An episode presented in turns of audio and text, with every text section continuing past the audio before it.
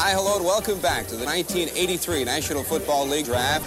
And with the first round pick, John Elway. Welcome in, everybody, to Trickle Down Theories with your host, Erick Trickel. NFL Draft.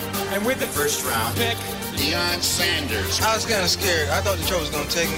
I would have asked for so much money that I had to put me on layaway. Welcome back to the NFL Draft. To the young players. What the draft's all about. Year in and year out. Welcome back to the draft. Wide receivers, running back, tackle, quarterback. Every year in the draft, there has been a trade. Ricky Williams. John Dolphins. On a shady Saturday. Welcome back to the draft. Good morning, afternoon, or evening, ladies and gentlemen, and welcome to Trickle Down Theories. I'm your host, Erick Trickel. On Trickle Down Theories, we talk about just all things NFL, all different teams, all that stuff. And it's all from signings, trades, rosters, team needs, anything and everything you could think of. But we do have a small focus on the Denver Broncos, as I am an analyst with MileHighHuddle.com. On today's episode, we're just going to be talking about a few different subjects. We're going to be talking about how just kind of the roster looks over in general. I know we've kind of done that before, but it's going to be more of a focus to find out which veterans that are still free agents that Denver could look into, maybe should look into, and why. So not a roster breakdown per se, but it's a way to go and look at other areas that they can go look at in free agency with some veterans to help out the roster as it is. Because when you look over this roster in general, there's really not that many holes, but there are a few places that they definitely can use another body, especially a veteran body. Before I get into that, I just want to take the time and thank our great sponsor, Audible. You guys can go sign up at www.audibletrial.com/huddleup, and you guys can get a free audio download and a 30-day free trial. Again, it's www.audible.com/huddleup. You can use it on any device. They have over 180,000 titles to choose from. It's a wonderful little app that you can use, and it's www.audibletrial.com/huddleup. My fiance and I both use it, and we've been using it for a while. I absolutely love it. It really is great. It's a way that I'm able to read without actually having to take the time to sit down and read a book. I just finished up Ready Player One just the other day. But I'm going through an old favorite book of mine. They have a movie based off of it. I read it. I've actually read it 1,000 times. Started reading it when I was in 5th grade. Oh, so many years ago, almost 20 years ago. Holy cow. But it's been a while, and I just wanted to listen to it again and see how different it was from the movie. I just watched the movie, so just going over it again. Pretty excited for that. So first off is the quarterback position. They don't need another body here. Paxton Lynch, he's taken some steps forward in OTAs. Can he carry that over in a training camp? Chad Kelly has had some ups and downs in OTAs. We're going to see how much he more develops, but they have Case Keenum. They're not going to bring in a veteran to be this backup quarterback in Denver, not when they have Paxton Lynch and Case Keenum fighting over that. At running back, this is a spot I think that they could use a veteran, but at the same time, I don't think they should. You don't have very much experience. Devontae Booker is the most experienced one, and he's battled some injuries. So you have some concerns about what you're going to do if he gets hurt. But Royce Freeman, D'Angelo Henderson, Phillip Lindsay, David Williams, they all are young guys who have some good tape coming from college. Their NFL tape is limited, so you want to kind of give them a shot. I mean, if Booker goes down, then you obviously are looking for a veteran for insurance because those guys have just a handful of carries, and they're all from D'Angelo Henderson. 3 of those guys, Freeman, Williams, and Lindsay, are all rookies. So you're going to be looking at a veteran there, but I wouldn't. As much as I think they should, I don't think they would before Booker gets hurt. There are still some names out there. If I remember right, DeMarco Murray is still available. And if Booker goes down, he'd be the first one I'd look at. But again, it's just a matter of I think they kind of should, even if it's just for training camp, for another camp body, for a veteran to try to push them and show them some things. I don't think they will. And at the same time, I also don't think that they should, even though I think they should. Hopefully, my reasoning as to why I think they should and why I don't think they should makes sense. And you guys are able to understand that and get why. Anyways, that's my hope. And again, I don't think they should. DeMarco Murray, he's the name out there. He still looks like he has some gas left in the tank, but not enough to really take over or anything like that. So that's why I think he would be a good veteran insurance signing if Booker gets hurt. But I don't think there's any backs out there that I would definitely say go get now. If there was, then my stance would be very different. It would be they can use one, they should go get it. But since it's kind of weak right now, they shouldn't. Wide receiver, it's another one that I don't think they should. They have two veterans in Demaryius Thomas and Emmanuel Sanders. Cortland Sutton and Deshaun Hamilton are looking fantastic in OTAs. Can they transfer that over? And can they transfer that over into preseason and training camp and then the regular season? Wide receiver is one of the more harder positions to translate from college to NFL, so we got to see if they can do that. Then you have Isaiah McKenzie, who's looking, from all intents and purposes, from everything I've heard, he's looking pretty good in OTAs. Carlos Henderson just got called out by Vance Joseph, so his status is up in the air. He's that fifth, sixth spot guy that you want for the depth of the positions. They don't need a veteran. Obviously, if Thomas and Sanders get hurt, knock on wood, then that's a different story. Hopefully, if that happens, we have some answers as to what Hamilton and Sutton can do so that they don't have to. They can just go and stick with their young guys that they got. Tight end, this is the position that I think you definitely need to go get one. Jeff Heyerman is the most experienced guy, and he doesn't look like he's capable of being an NFL tight end that much. He gives very little effort. His blocking is just His receiving ability is not there. I mean, if the ball isn't directly to him, he doesn't go to try and get it. He's very lazy when it comes to his catch radius. In college, he had a pretty good catch radius that he can go and would stretch out to get the ball, but he doesn't. We haven't seen that in the NFL.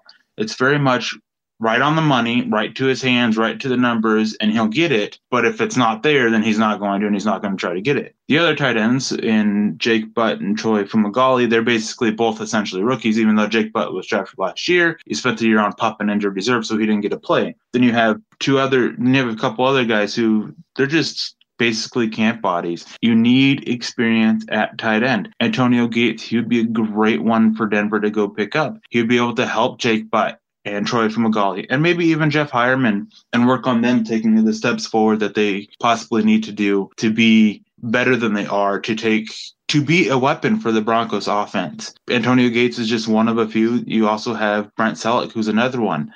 If this was a few weeks ago, I'd even be talking about Mercedes Lewis, but he signed with the Packers, and Mercedes Lewis may have actually been the best one of the three. Packers got themselves a pretty good veteran signing so far into the offseason in late May. But Brent Celek, he's another one. He really helped Zach Ertz in Philadelphia. Getting that veteran presence who has time in the NFL, who has starter time in the NFL, could be big for these young tight ends because they are so inexperienced and they have a long way to go. And they can use that veteran to teach them how things need to be done. They can teach them the finer aspects of the position and just all that stuff, the things that you want the veteran for. As for offensive line, I don't really see the need for a veteran here. I think their offensive line has a nice balance of veterans and young players throughout. Maybe you can argue that they can use better talent here, but there isn't any talent left on the free agent market for offensive line. That got swallowed up really quickly, and there wasn't that much even to begin with. I mean, you saw a lot of teams overpaying for mediocre talent on the free agent market. Nate Solder is the highest paid offensive lineman, and he's probably not even a top 10 even offensive tackle. He's just not very good. A lot of his mistakes were covered up by Tom Brady, and he's awful in the running game, and he got paid a huge contract. So you're kind of stuck with what you got. You got to hope that those guys, younger guys, can step up. You got to hope that the veterans are able to take the next step forward or even stay healthy. That's the big question with Ronald Leary and Jared Veltier. Can they stay healthy? Can they stay on the field? Can they continue to make the impact that's needed throughout the season? Ronald Leary looked like he was going to last year before he got hurt. Jared Veltier, I think, has only played like two full seasons. So it's a very big question with those guys. Good news is that Matt Paradis, he looks like he's finally healthy. Garrett Bowles is healthy. Hopefully he takes the step forward that he needs to. Cyrus Kouandjo is making a big step forward, and he's looking really good, starting at right tackle with Jared Veltier being kept out. And then you have the battle for guard. Is it going to be Max Garcia? Is it going to be Connor McGovern? Is it going to be Billy Turner? Is it going to be Menelik Watson? Whoever it is, they have to take the step forward. And if it's Menelik Watson, he has to stay healthy. So that's the big question there. But again, they could use adding another veteran. There isn't anybody available that is like, oh, hey, go get them. They can potentially cause some changes with how you're looking at the depth chart. With what's out there, it's basically what Denver has would be the same with the depth chart. So I wouldn't be looking at free agency for any changes to the offensive line or anything like that. Now, I still have quite a bit to get to. I have the whole defensive side of the ball. Before I do, I want to holler at you guys about why you need to become a Mile High Huddle VIP subscriber. Now, our approach at Mile High Huddle 2 covering the Broncos, it isn't just about reporting the news, although we do pride ourselves on being able to relate to you all the breaking news on the Broncos as it is happening in real time. What we really love to do is our deep dives, our breakdowns, the in-depth stuff, whether it's the All-22, the X's and O's, deep dive on player evaluations, that stuff's coming out of the draft on analysis on the 2018 class, all that stuff. We save it and for our VIP subscribers, are for our premium members. So to become a Mile High Huddle VIP and get access to 100% of our written analysis, and you get access to our VIP insider forums, all you got to do is just click on the green banner. It's at the top of the website, and you got to click either the monthly or annual option, and you'll be locked in. From there, you get access to everything we produce, everything, all the stuff that we produce.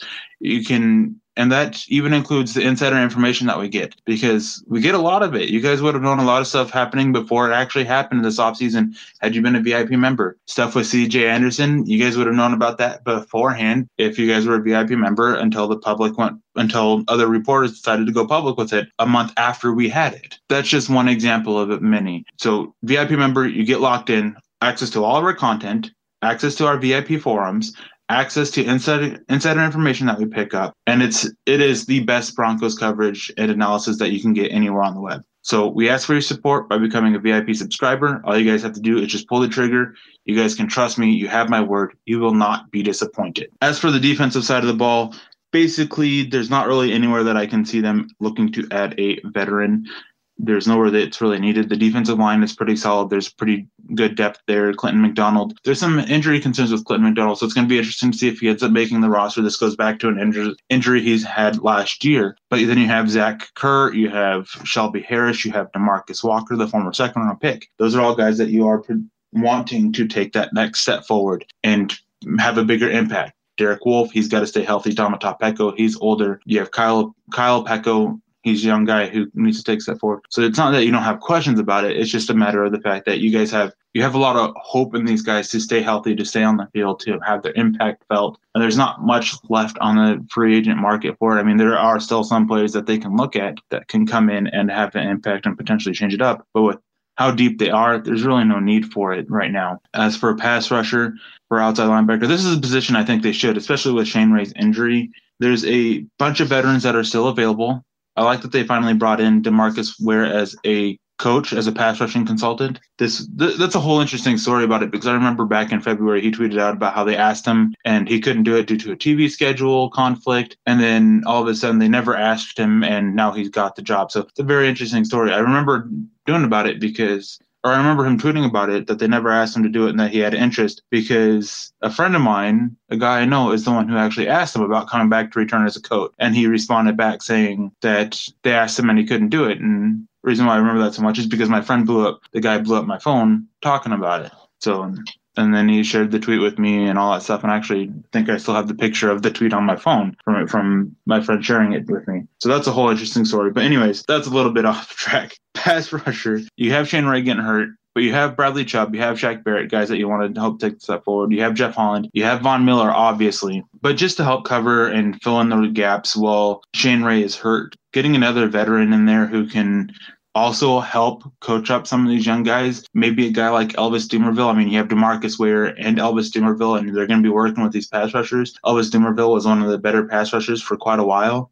Like, that would be great for the development of these young pass rushers. Maybe there's tricks that DeMarcus Ware can teach them and tricks that Elvis Dumervil can teach them. But I don't see it happening. I think Denver's happy with how their pass rush linebackers look. It's just an idea that I would look into, is bringing in another veteran to help just kind of coach these guys up a little bit, help teach them some trick, get them some more tape out there, that they still have some gas left in the tank during training camp and preseason, and hopefully get them a job during the season. But again, I just don't see the Denver Broncos doing that. Inside linebacker, there's really not much left available.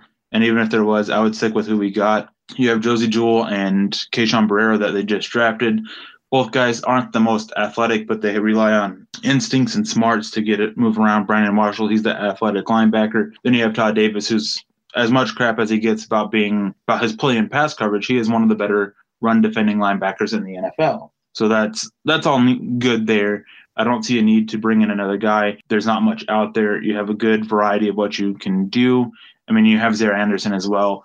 You just got to hope that these rookies take the step forward and make the impact. You got to hope that you're able to help Todd Davis in his pass coverage and continue to use him how he properly should. Because last year, when he was used correctly in pass coverage, he wasn't bad. It was when he wasn't used correctly, when he got caught in mismatches, things like that, that he wasn't able to be effective. Sometimes it was even an issue with one of the safeties who was very clearly was supposed to come down and help Todd Davis in coverage, and they're supposed to kind of bracket them, and Todd Davis didn't get that help for one reason or another. So there's multiple different instances, multiple different causes for it. It wasn't just Todd Davis, but you still got to get him improved, because even taking that stuff out, he was still below average. So you got to get this help there somewhere. But again, the free agent market for veterans just isn't there. As for cornerback, I know a lot of Bronco fans want Kayvon Webster back, but the issue is that you already have a top four. You have Bradley Roby, you have Chris Harris, you have Isaac Yiadom, and you have Tremaine Brock.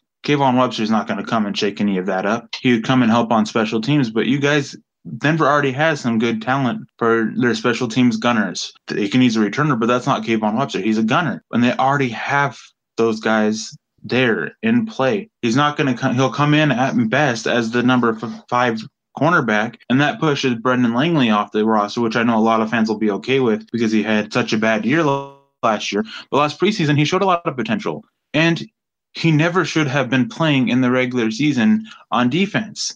It was because of Aqib Talib getting hurt that he did. He showed some promise in the preseason. He's showing some promise, and everybody I've talked to within the organization has talked about how he is taking steps forward in OTAs and that he's looking like he could have a defensive impact this year, that a lot of the issues of him with how raw he was with his technique and stuff have been improved. Obviously, we can't really judge that until preseason comes and we can see it for ourselves. You got to take all word coming out of OTAs with a grain of salt. So we'll see what happens there. But I get why Bronco fans want Kayvon Webster there, but I think Denver's just good enough at cornerback that they don't need to go bring him in. And at safety, it's just a matter of fact that they're so deep there. You have your top few guys. You have Sewell Cravens, you have Justin Simmons, you have Darian Stewart, you have Will Park. Then you have two guys who saw quite some action last year and both played pretty well, DeMonte Thomas and Jamal Carter. Thomas played a little bit better than Carter did, but those are two guys that can still be thrown in there. You don't need another veteran in place.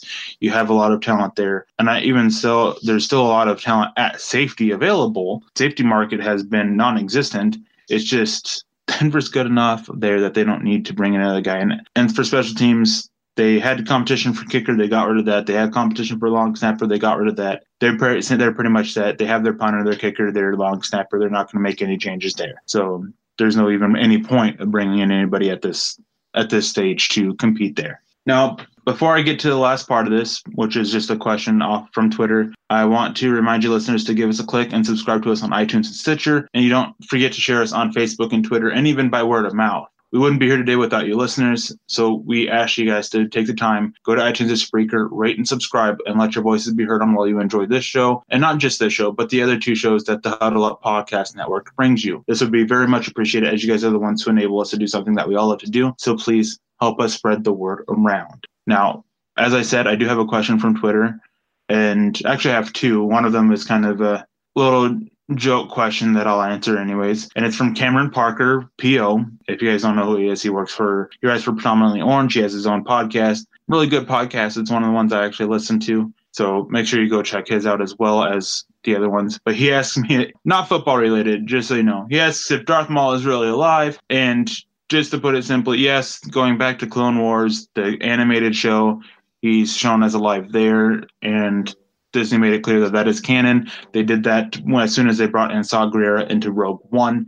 Clone Wars is canon. Darth Maul is alive in it. So, yes, Darth Maul is really alive. Now, the other question is from Cole Hasty at The Riddler Boss. And he asks, how much actual confidence do you have in Vance Joseph? Although we added several pieces, do you think it will actually matter, or will Vance Joseph show his real self? Because I'm still convinced that he's the problem. I don't have much confidence in Vance Joseph. I know I did a whole podcast about it, about how he should be given a break, and he should be. I don't think that he will take the step forward that is needed, but I could see it. I think that it's a point where all we got to do is wait and see because we don't know what he's going to do this year. Maybe he will take that step forward. Maybe the changes in how they are running the team, how he's coaching the team will have an effect. Maybe he was really in over his head last year, and he was able to realize that, and taking a step back and changing things will help him. Don't know, can't really say until the season gets here. And if Vance Joseph is, as he was last year, as bad of a coach as he was, yes, it will matter. He will hold the team back. So I'm hoping that he is able to take the step forwards that's needed as a head coach, that he's able to improve his second year, because there have been a lot of head coaches that have had a bad first year and have gone on to have great careers. Hopefully he can be one of them. I just wouldn't bet on it. I wouldn't stake my career on it. I wouldn't do any of that. I don't have much confidence in him, but I do believe that fans need to lay off of him a little bit. Anyways, guys, that's the last question I have, and that's going to wrap up this episode of Trickle Down Theories. I want to thank you all for listening to this episode. Please leave a like and subscribe. Follow me on Twitter. It's at Erick Trickel, at ErickTrickel. Be very cautious, because there is a parody account of me out there that looks exactly the same as it is, but it is not. You can always reach me on there with any kind of question, and I'm more than willing to respond. I love the interaction with you guys and all you fans, listeners, and readers of our content. I absolutely love it.